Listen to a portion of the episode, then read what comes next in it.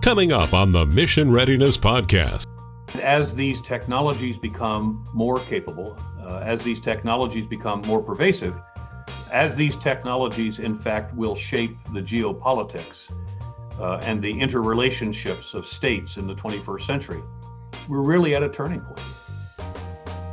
Mission Readiness is the organization of retired admirals and generals working to prepare America's youth for success. Join us as we talk with respected leaders about the challenges facing our next generation. And now, retired U.S. Army Brigadier General Rich Gross and Mission Readiness Associate Director Abby Ware. Welcome to the Mission Readiness Podcast. I'm your host, Rich Gross. With me today is our Associate Director, Abby Ware, who's also one of the producers and writers of the podcast. Abby, how are you? I'm doing well, sir. How are you? I'm doing great. You know, I think today is the first time we've ever had a repeat guest on the podcast. Yeah, it is. So we invited General John Allen back on the podcast. He's been a member of Mission Readiness for quite some time, but he is also the president of the Brookings Institution and wrote a book recently called Turning Point Policymaking in the Era of Artificial Intelligence. So we brought him back on just to learn a bit more about that. Yeah, I think AI is really important. Uh, I'm fascinated by it personally. And so it was really nice of him to come back on.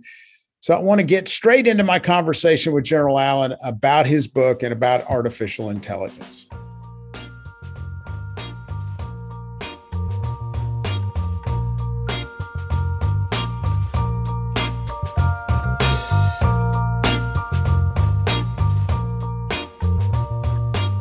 My guest today on the Mission Readiness podcast is no stranger to our podcast listeners. It's retired Marine General John Allen. He's the president of the Brookings Institute, a former commander of the NATO International Security Assistance Force and U.S. Forces Afghanistan. He also served as President Obama's special presidential envoy for the Global Coalition to Counter ISIL. You probably remember General Allen was a guest on our podcast earlier this year, and we invited him to come back specifically to talk about artificial intelligence and his book, Turning Point Policymaking in the Era of Artificial Intelligence. General Allen, welcome back to the Mission Readiness Podcast. Great to be with you, Rich. Always good to be with this great organization. Oh, thanks, sir. Well, the last time you were here, we didn't get much chance to talk about AI or your book which you co authored with Darrell West, colleague from Brookings. I'm personally fascinated by AI, so I really appreciate you taking the time to come back. Could you first start by kind of explaining artificial intelligence for somebody who may not be familiar with AI? Yeah, it's a great question. Look, we've been thinking about uh, the concept of artificial intelligence now for 50 years. And in essence, it's a it's a branch of computer science uh, which uh, is supported by or describes algorithms that have the capacity to make decisions that have traditionally been the purview or the realm of humans only. and the theory of AI has been out there for a very long time, uh, but it existed in something called the AI winter uh, meaning nothing was growing because there was no real capacity for the theory of uh, a mathematically developed computer algorithm uh, to make the kinds of decisions that uh, a human might make. And then something really remarkable happened. We began to move into an era of supercomputing. So we had the computational power uh, now available to us in the last you know 25 years or so, but in particular, it, it changes, it gets better every day and then we had the third leg, if you will, of the AI triangle, which is the, uh, the availability of data. Because an algorithm supported by the computational power of some form of supercomputing, and, and frankly, my iPhone gives you that kind of capability out of the cloud if you need to. What data is used for is to train the algorithm on what is right versus what isn't right and when you uh, have trained that algorithm long enough, then you deploy that algorithm for whatever purpose you intend to use it. And then it begins to make decisions. Now, your average American, average human, practically anywhere on the planet, but in particular the United States and in, and in Europe, uh, encounters uh, some form of an AI algorithm multiple times every single day. Decisions are being made in that person's uh, human environment, which are being made almost entirely, if not completely, by a, a computer algorithm that has been trained to make these kinds of decisions, ultimately to facilitate that dimension of the human existence, a human experiment. So AI is pervasive and it is with us now. The question isn't whether it will stay with us, it will.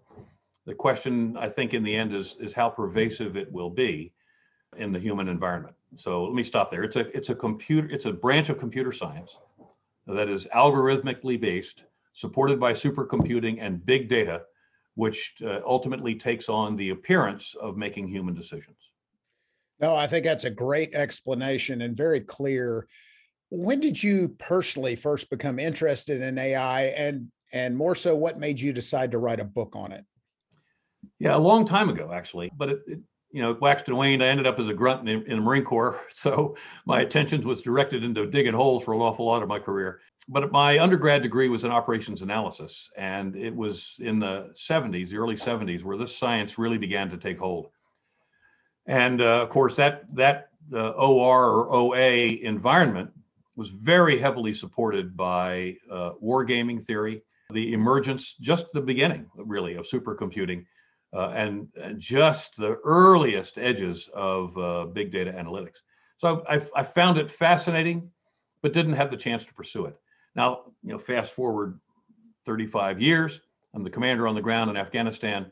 And while I had sort of followed the science, I hadn't really uh, envisaged uh, the application of artificial intelligence. And then in Afghanistan, DARPA began to ship uh, to me certain DARPA projects, uh, which were based on artificial intelligence. And it had the capacity to ingest huge amounts of information in the battle space. And through the algorithmic uh, application, through deep learning, was able to provide real fidelity on potential intelligence targeting uh, that that did two things. It vastly accelerated intelligence analysis. Uh, and Rich, you and I both remember huge rooms of human beings tied to desks doing sort of uh, stubby pencil work, uh, doing intelligence analysis. It just eliminated all of that. And it produced the kinds of intelligence reporting that permitted me as a commander and permitted any commander to make decisions far more quickly. And of course, in war, the, that side which can move more quickly, that can decide more quickly and act more quickly is typically going to have the, the, the uh, substantial advantage. And so some of these projects that were introduced into the battle space gave me the capacity to see into the battle space with far greater fidelity, far faster than I could ever have imagined. And that really captured my imagination with respect to the full potential of artificial intelligence. Well, you've talked a little bit about some of the benefits of AI. I wondered if you'd talk about some other ones and also what are some of the risks involved with with AI? Sure. You know, in the book, as we thought about the way to begin the process of looking at AI, there's really two ways to come about it. And if you'll recall, uh, Elon Musk uh, has not been uh, not been reluctant at all to say that AI will end the world as we know it, and that has uh, generated some reaction.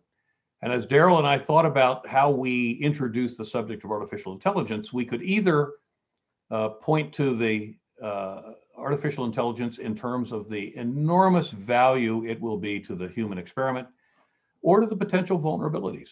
And it's not just AI, but it's it's emerging technologies writ large. But AI is likely to be one of the most geopolitically and geostrategically influential technological advancements of the 21st century. So as we began to think about the book, we initially uh, were slightly inclined to talk about the potential challenges of AI.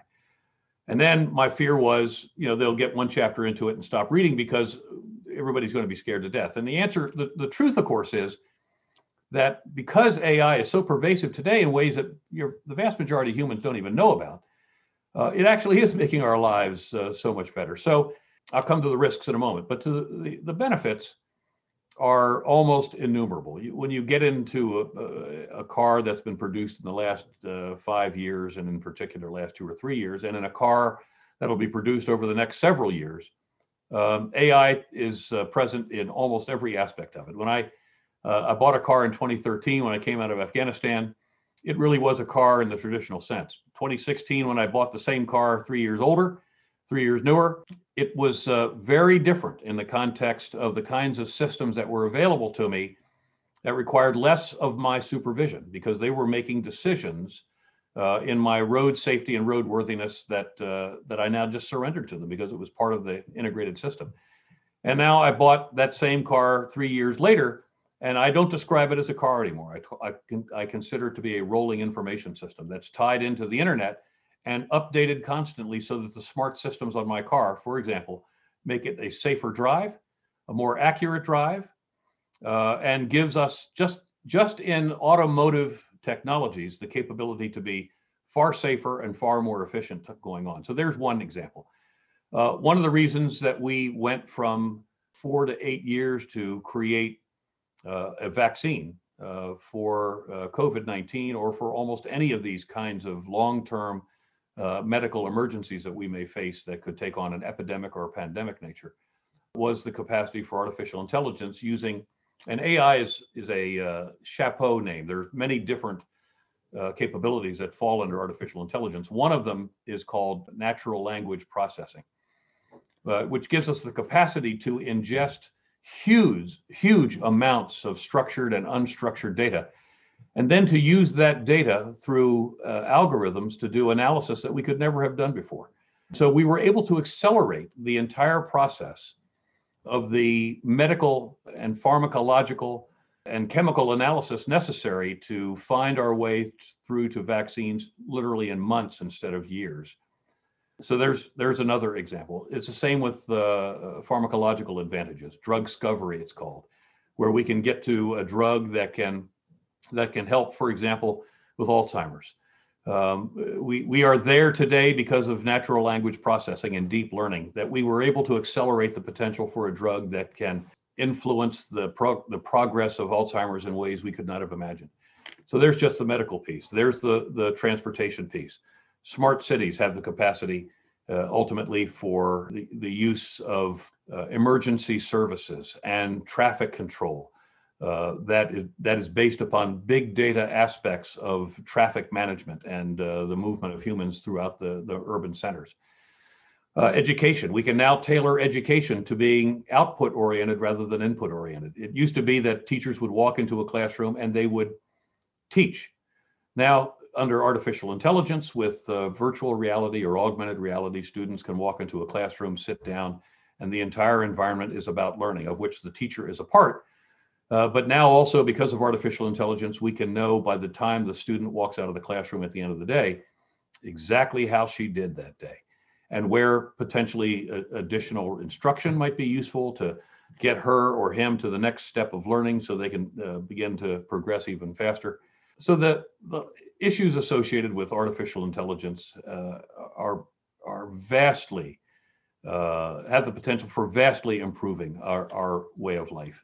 And let me just take a second and read the the dedication of the book because I think it's important. This this goes to the context of what we wanted to produce. We dedicated the book to quote our youth, into whose hands we have placed the full potential of artificial intelligence and other emerging technologies. It is our most fervent prayer that they are guided by the light of good in wielding these technologies for the benefit of all humanity. Now, I actually believe these technologies can do enormous good now, um, but here's the dark side. And the dark side is that technologies are values neutral. And how you see these technologies ultimately uh, employed, how they're wielded, how they might be waged in the context of uh, interstate uh, or non-state actors against populations. Uh, there, there is where the technology truly takes on the characteristics or the character of those who are wielding it.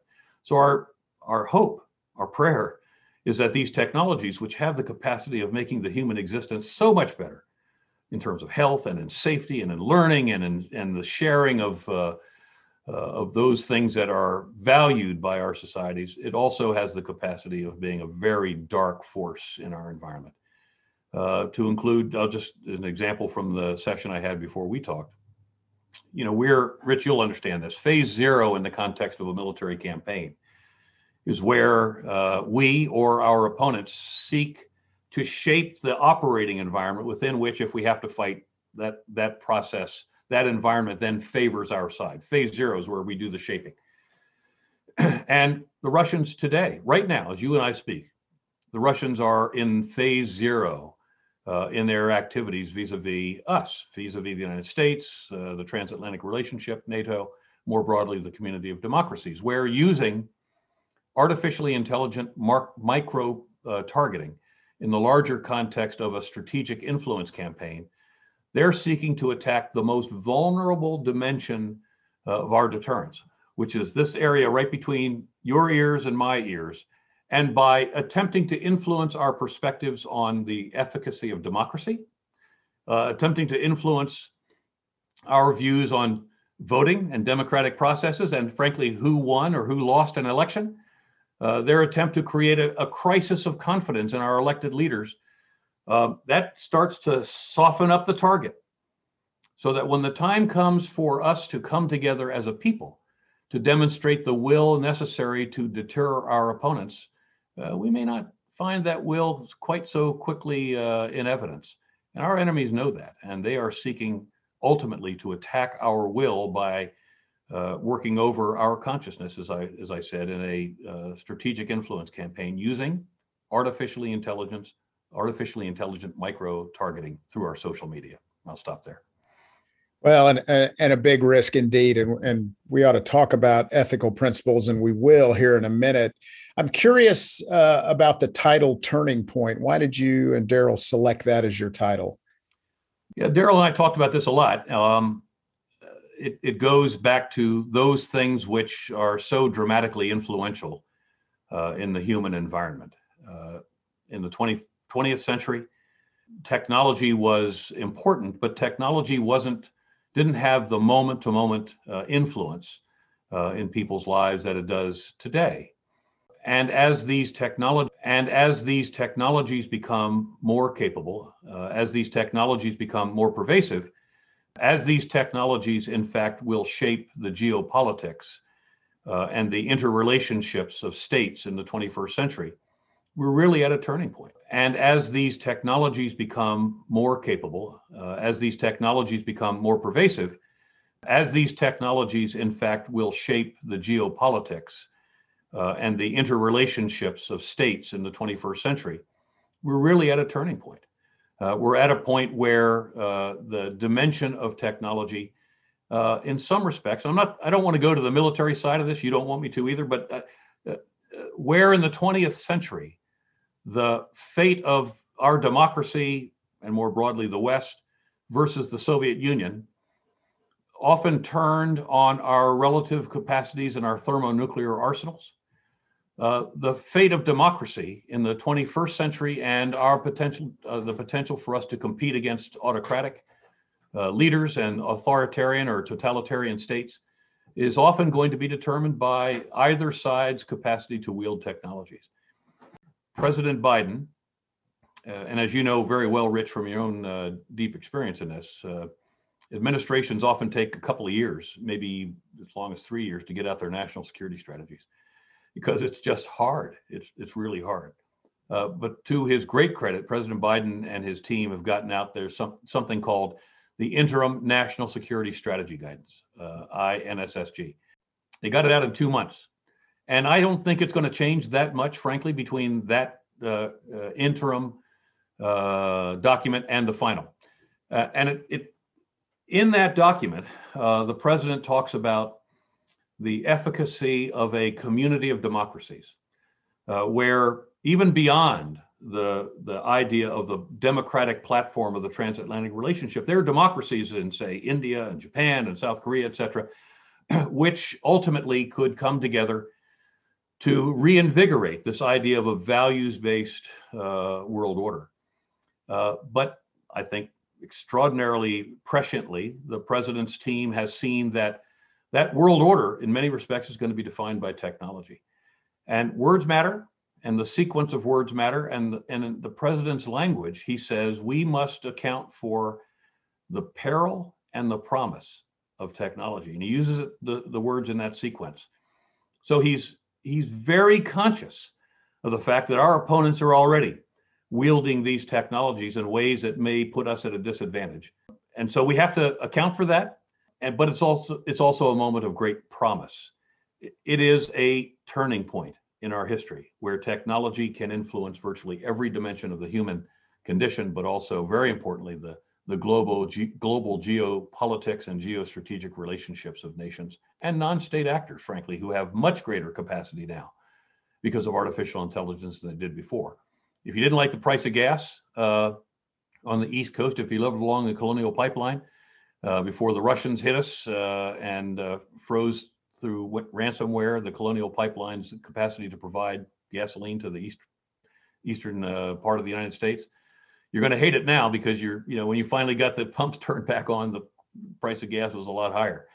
Uh, here is the capacity to wage that kind of conflict in cyberspace uh, in phase zero that can make our lives, frankly, miserable for the dark use of these technologies.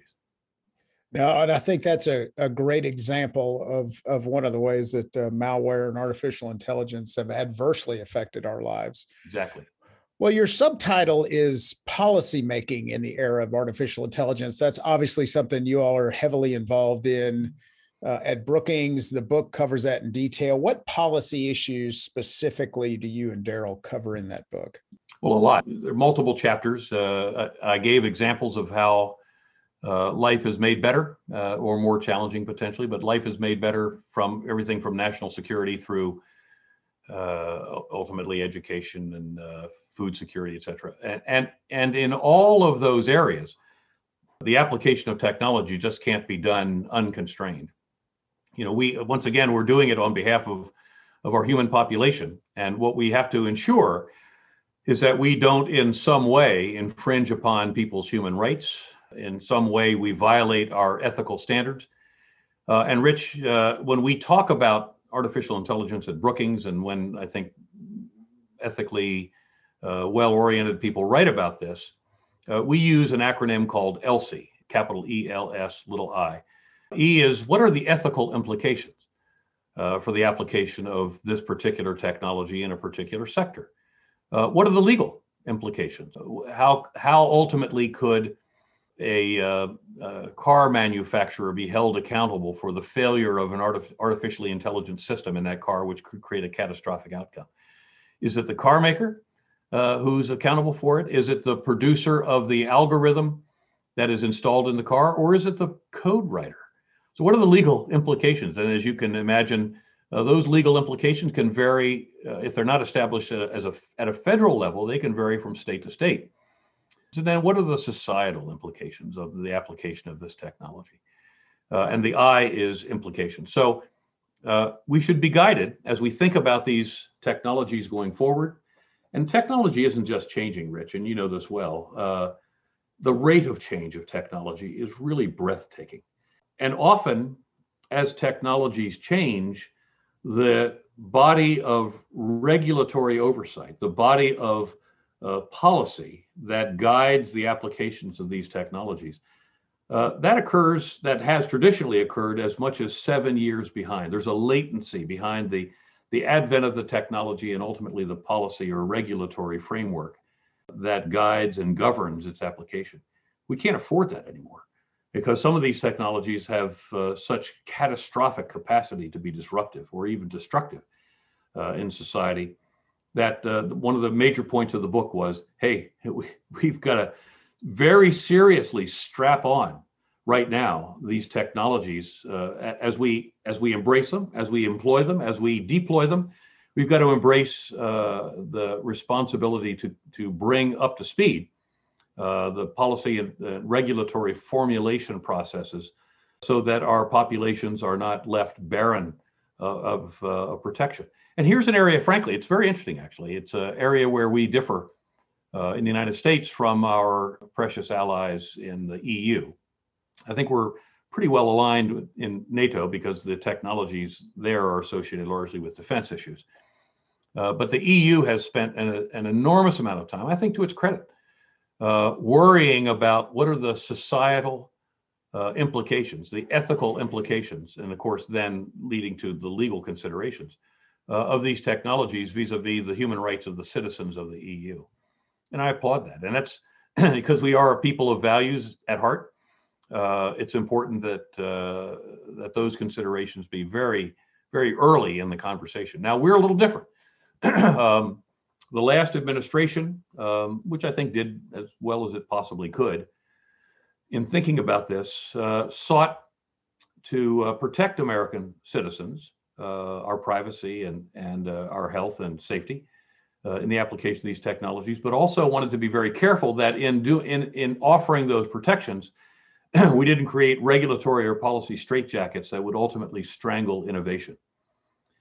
Uh, and in our country, of course, you know we're blessed enormously with innovation at at both startup levels and scale uh, that give us enormous advantages vis-a-vis our potential opponents. And uh, so it's it is a um, a, a tightrope, uh, high wire act, if you will, uh, between uh, protecting our citizens and ultimately stimulating the innovation that keeps us ahead technologically. Well, sir, you've mentioned ethics, and and you know that seems to come up a lot in the area of AI. The U.S. Department of Defense has issued ethical principles. Right the the EU has, as you mentioned, even the Beijing Academy of Artificial Intelligence has has a set of principles, ethical principles for AI. What principles uh, do you recommend, and, and why are they important as opposed to perhaps law or policy? Well, I think one of the most important, and I uh, and I think you ultimately would have intended to ask me this question anyway. One of the most important is that is that AI is uh, transparent uh, that it is what we would call um, both explainable AI, XAI, it's called explainable AI, uh, and that it is RAI, responsible AI. So for us, and I, I am going to take the Chinese off the table for a minute, but uh, for us in a in a liberal democracy and and in and amongst the liberal democracies more broadly, uh, I believe we have a moral obligation to the society to be able to explain how artificial intelligence works. Now, here's uh, here's an interesting dimension about AI. We don't really know how it works. Uh, we know what its outputs are, uh, and we can formulate the the algorithms. But remember, I said the algorithms are trained uh, through big data uh, training mechanism, big big data analytics using supercomputing, and the capacity to expose uh, an artificially intelligent algorithm to, um, to masses, masses of data to train it means that it actually the training is occurring more quickly necessarily than the human can monitor the development of the algorithm. And so we have to be very, very careful that we are clear on how that algorithm has matured in the process of its training. And then once it is deployed, to actually perform a function. So you have the training and then you have the performance portion. Uh, once it has uh, been deployed for performance, that we're monitoring it very, very carefully to ensure that in some way or another, the algorithm hasn't gotten smarter than us on a particular issue and short circuited, if you will, I use that in, in quotes, short circuited uh, our intention to give us an output, which in the end uh, doesn't uh, serve our purposes. So, for for example, um, we do a lot of work at Brookings on what we call AI bias. Um, and one of the challenges that we have, uh, as not we, we don't write any code or bend any metal at Brookings, but we certainly do the analysis. One of the challenges that uh, entities have as they consider applying artificial intelligence and big data analytics as it relates to interaction, uh, human interaction, is uh, is that algorithm in some form or another, by virtue of its exposure to the big data, biased in how it might make decisions with respect to the human uh, interaction? For example, uh, is it inherently going to be biased against communities of color? Is it going to be inherently biased against communities with a certain income? Uh, or is it going to be inherently biased against uh, communities that have a certain nature to the income? Or geographical location based on zip code. And while objectively we wouldn't ever want that to happen, at least we would not ethically ever want that to happen. That doesn't mean some people might not want to. Uh, it could actually occur uh, because again, we're training that algorithm uh, with big data that that then creates, if you will, a personality associated with the decisions that we've asked it to make, and those decisions will be generated by virtue of that training. And so, uh, AI and bias is something that we should be seized with constantly, and that's where explainable AI comes in. We should be able to explain why the output of the decision of this algorithm is what it is, and we should hold it to a high standard of ethical behavior and performance. And if we can't, then we can't permit that algorithm to interact with the lives of human beings about getting a loan, getting accepted to college, uh, the potential for sentencing uh, in uh, criminal cases.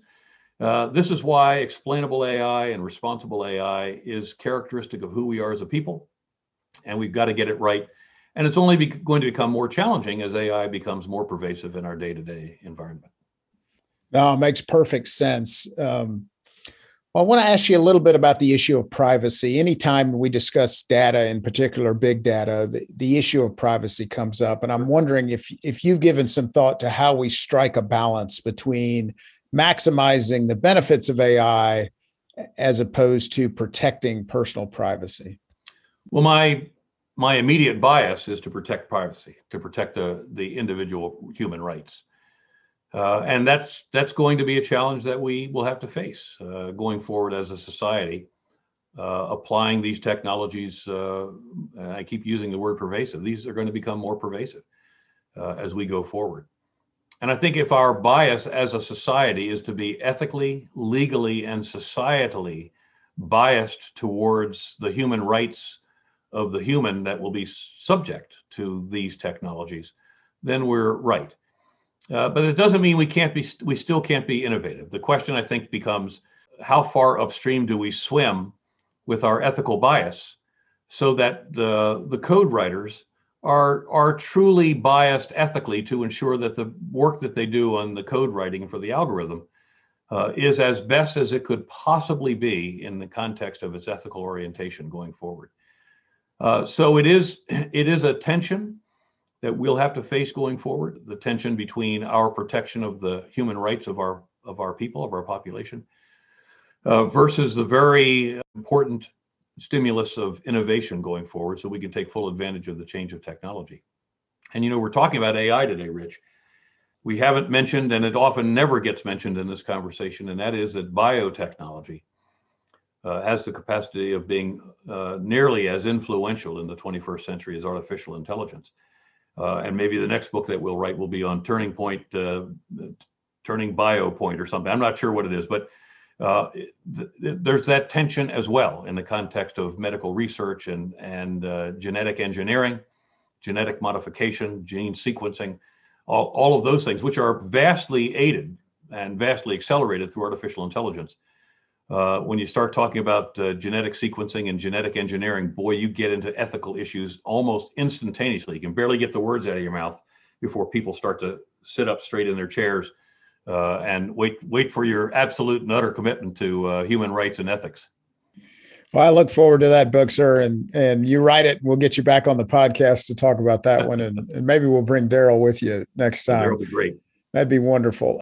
You know, often when AI comes up, there's this issue of replacing humans throughout the workforce and, and creating, as some have said, an unemployment crisis. As, as you know, for example, driverless delivery trucks, there's no longer a need for truck drivers. And I just wonder if you've given thought to that issue and do you see a risk of it? Sure. Uh, and there's a lot of uh, talk that has been given, or a lot of thought that's been given to this. And you really do want to get Darrell back in on that particular subject. He has done a lot of work. Brookings has done a lot of work on the future of work, uh, the future of work in the context of artificial intelligence, robotics, etc. And you know we're in this so-called fourth industrial uh, revolution. Uh, and as you well know from your own experience, uh, the, the first several of those, uh, the first one in particular, the second one, uh, first one being largely steam, and what steam brought to uh, uh, the workforce, and then electricity, and then early computing power, and now artificial intelligence. Every one of those had a pretty substantial impact on the workforce. Um, and in many respects, it, it both created wealth, the, the first three of the industrial revolutions, created wealth that was just unimaginable, uh, and but enormous gaps be, in wealth between uh, those who owned the technologies and wielded them for their own personal aggrandizement, and those who were either subject uh, to those technologies or displaced because of those technologies. And society really didn't take the steps necessary uh, to foresee what those changes would be and to adjust as necessary uh, for the potential displacement. We now have the capacity uh, to see how the world of work uh, will change.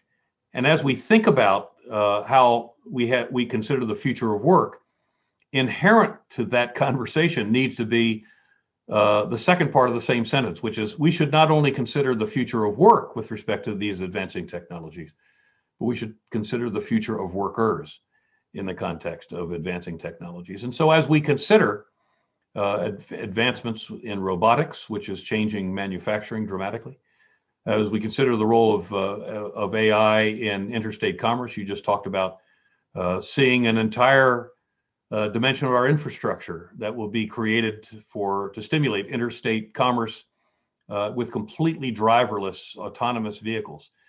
Uh, as we consider doing that, we can we can foresee right now that the career pattern for truck drivers will change. And how does that change? How do we bring truck drivers into the process of being coders, for example, uh, to create the kinds of codes necessary to create greater safety in autonomous vehicles. We can begin to foresee that. There are some major corporations, uh, tech corporations, that are in fact supporting schools now, where part of the inherent curriculum of the school for students as they move forward uh, is a curriculum that uh, leverages, you know, we've heard the term STEM, science, technology, engineering, and math there's an inherent dimension of STEM in these technologies uh, or in these curricula where the student is exposed to these emerging technologies as a matter of natural course throughout high school. they graduate and go immediately then into a two year follow on, which could be a uh, community college or two years right at the same school. But because that curriculum has prepared them really for the digital environment and the fourth industrial revolution, they're hired in large numbers uh, by these uh, tech companies. And this is a kind of innovative thinking that we need to uh, display as we move deeper into the 21st century, as the fourth industrial revolution uh, continues to deposit new and uh, potentially disruptive uh, or enormously productive technologies into the work environment. We've got to think in those terms. And we can foresee this now. We've had three industrial revolutions not work out all that great. Uh, here's a fourth where we can actually anticipate the requirements for retraining, vocational training, but also lifelong learning for all workers to embrace the nature of these changes so that they are uh, they are employed and they feel relevant and they feel as though they're giving back to their society and taking care of their families. No, and that makes good sense. It's good policy and it's just good for the nation.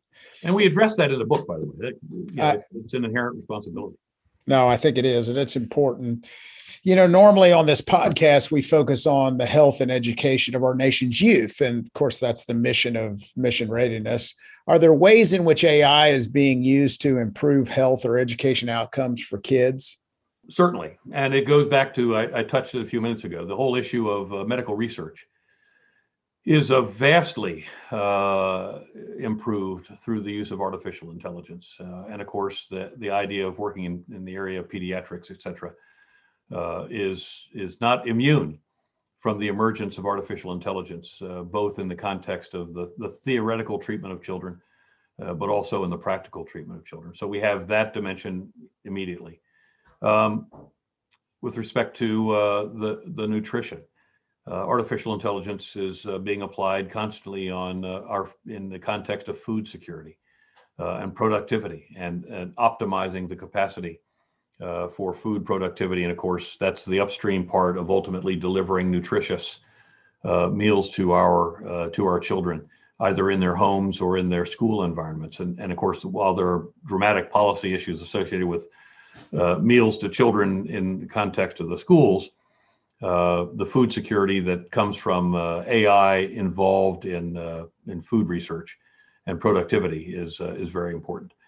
Uh, and then education, as I said, uh, as we move forward, I think you will see more and more schools embracing these kinds of curricula, which have as an inherent part of those curricula some dimension of STEM, or if not STEM broadly, a more narrowed version of technology, which is coding to teach children as they graduate from school the whole idea of coding and computer science is not uh, terra incognita. It's not an, an, unknown world to them. It's actually something they're quite comfortable with. And so, as we transition into a digital economy uh, and a digital environment and a and a digitally influenced workforce, children who have embraced as a matter of natural course uh, the idea of coding and existing and operating inside a digital environment. They are they have far greater likelihood of fitting into a digital future.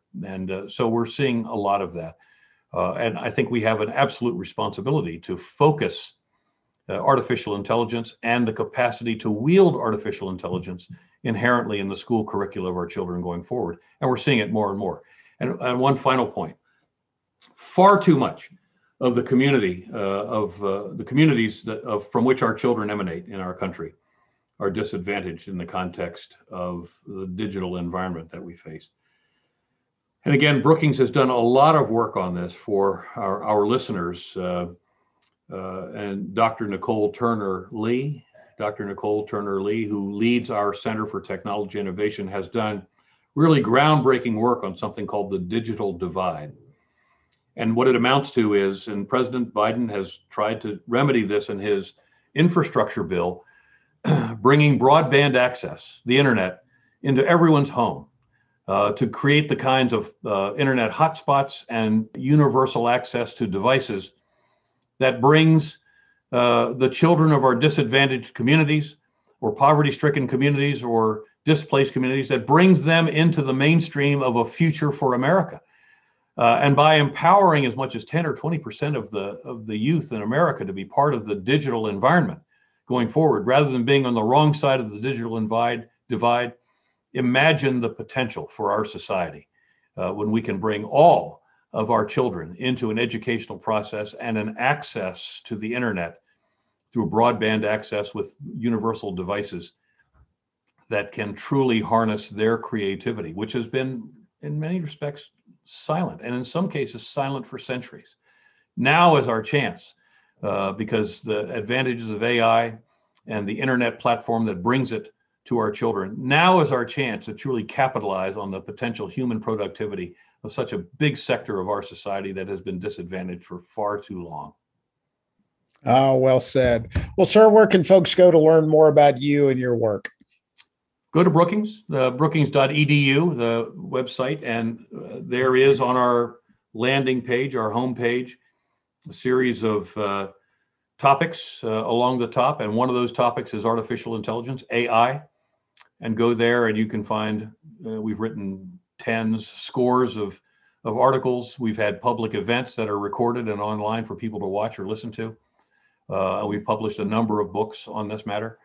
Uh, but we're not alone. Uh, virtually every one of the public policy research centers is uh, similarly committed to bringing AI for good into the mainstream of American society. And and we didn't talk about it today, Rich, but uh, we can talk about the whole concept of hyperwar, which in many respects is is powered uh, by supercomputing and artificial intelligence, and it is a it's a nature of conflict, a multi-domain conflict um, that does keep me up at night. So we can come back and have that conversation. We don't want to scare the audience. Uh, not too much. Well, the book is Turning Point Policymaking in the Era of Artificial Intelligence by General John Allen and Darrell West. Sir, thank you so much for coming on the podcast again. I suspect you're going to be a repeat guest again at some yep. point. Thank you, Rich. And thanks for what you're doing. And I'd be very honored to bring Darrell next time. He is an extraordinary scholar and, uh, and quite an expert on this area as well. Sounds good. Thank you.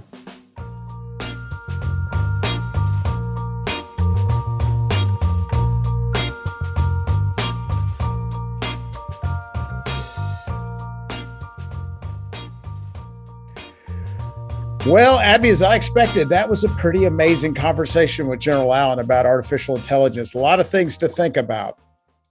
Certainly. I cannot tell if I am less intelligent or more intelligent after that conversation since there was so much I didn't know. But one thing that we talk a lot about is how the military has become just technologically so much more complex. And I think this provided insights into how that's translating into different facets of our world today. So I I learned a lot from it.